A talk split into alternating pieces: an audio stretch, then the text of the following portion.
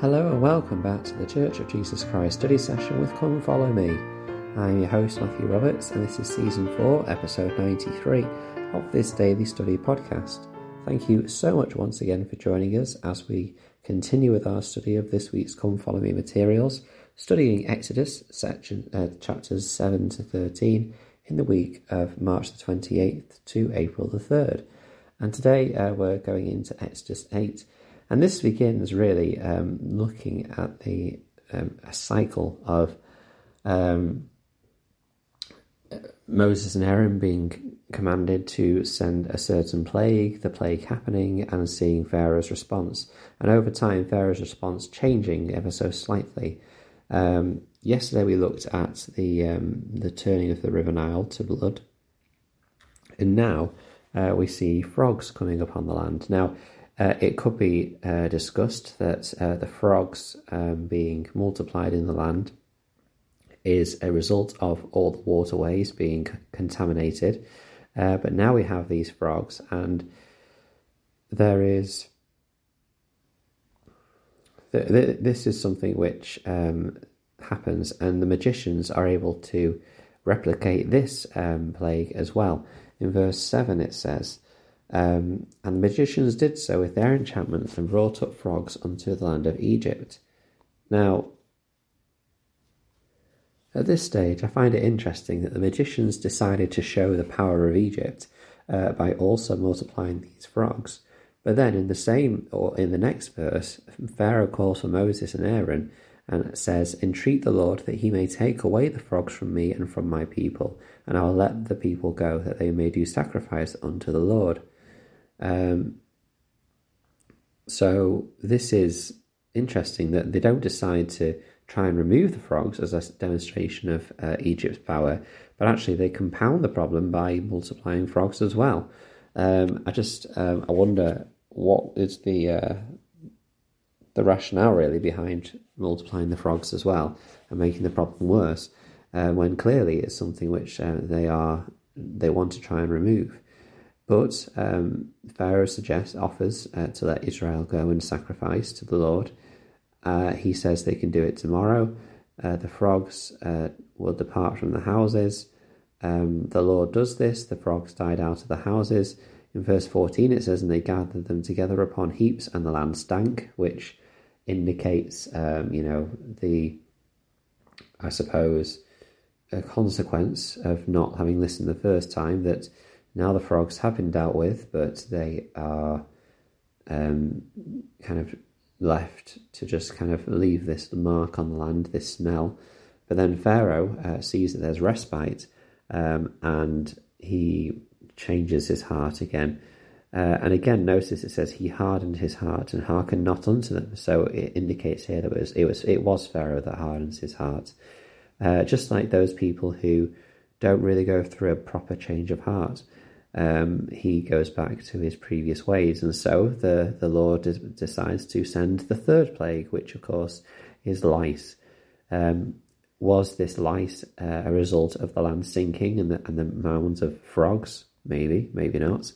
Um, but again, uh, in verse 18, the, the magicians tried to uh, bring forth lice, uh, as Moses and Aaron were able to. Um, but they could not. So there was lice upon man and upon beast. Notice that in the footnotes, um, it indicates that they were also trying to get rid of the lice, uh, but they couldn't. And in verse 19, the magicians, um, th- this is the first moment that we sense or see uh, the Egyptian people uh, recognizing um, that there is something bigger at play here.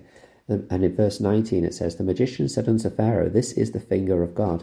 And Pharaoh's heart was hardened, and he hearkened not unto them, as the Lord had said. Um, so even with his magicians telling him, Look, this is something that is beyond us, it's, it is the finger of God, um, Pharaoh does not listen. Um, so they, they, they are not listened to again for the third time. Uh, and so the Lord uh, tells Moses to go to Pharaoh uh, whilst he's on his way to um, the water again, uh, and this is a, a, a, common phrase here that Moses will go to Pharaoh whilst he's on his way to worship uh, at the River Nile, and then again he he says to let the people go, and if not, he'll send swarms of flies. Now notice that you know this is the fourth plague we're at now, uh, and you'd think the Pharaoh would start to listen, but he doesn't. Um, but also notice that the Lord is before every plague, he is sending a warning to Pharaoh, a clear warning to do something, and Pharaoh is re- rejecting it. And so, you know, you, you could argue, or some may argue, that the Lord is being very harsh with these plagues and how it's impacting the people of Egypt. But Pharaoh is choosing to ignore repeatedly, despite all the evidences that he has seen. And again, uh, we can look at Pharaoh and um, you know, look down on him for his hard heartedness. And to be fair, you know, he is probably an extreme example of hard heartedness. Um, but, you know, many of us, all of us at times in our lives will be will go through this process of being hard hearted with when we see or with certain things. And are we willing to let soften our hearts and let the Spirit into our hearts and, and change um, according to the Lord and be submissive to His will? Um, it is something again that we need to reflect on. And notice in this at this time with the flies that there is a specific mention that there will be no swarms of flies in the land of Goshen where the Israelites live. In verse 23 it says, And I will put a division between my people and thy people, tomorrow shall this sign be. Now, I don't know if this means that up to this point, with the, um, the blood, the frogs, and the lice, that the Israelite people were impacted, and now, uh, with the flies, there starts to be a division. Perhaps, and we don't know the full context of the story, perhaps they have started to see uh, the impact of the Lord and they have started to change and, and worship Him more. Because don't forget, it's been hundreds of years that they've been in Egypt, and there will be a, probably a decline in their worship of the Lord God of Israel, um, the God of Abraham, Isaac, and Jacob. They they will probably have started to take on some of the idols and the false gods of Egypt. But perhaps at this point, and we don't have the context, but maybe the majority or the, the group of Israelites now are starting to worship the Lord, and that's why they are starting to not have certain signs come to them, but that it comes on to the Egyptians. Um, possibly, we we can only um, you know presume from what we see in the text here, but the Lord protects His people. And it may well be that uh, we have difficulties in our lives. Um, those will happen to everyone, but the Lord will protect us when He is when it is the right thing for us to be protected. Um, so Pharaoh again uh, with the fly says you can go to sacrifice, um, and then Moses says no because we don't want to do it here. Uh, we want to go into the wilderness to sacrifice. Pharaoh seems to imply that he wants them to worship the Lord, but he doesn't want them to go anywhere. But Moses says that isn't what he's asking for.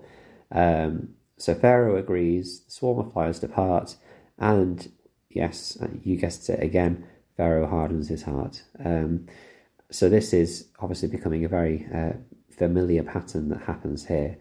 Um, so I think we'll stop there because we are reaching up to the ninth minute uh, and I don't want to go over our usual time. But as we go into the next chapter of chapter 9, we'll see three more plagues uh, which start to um, impact a lot more on livelihood. The last three were really mentioned as more annoyances. Um, and I guess the kind of groups in threes um, the frogs, the lice, and the flies. There was no mention of you know, actual destruction or, or uh, an impact on the Egyptian economy or infrastructure.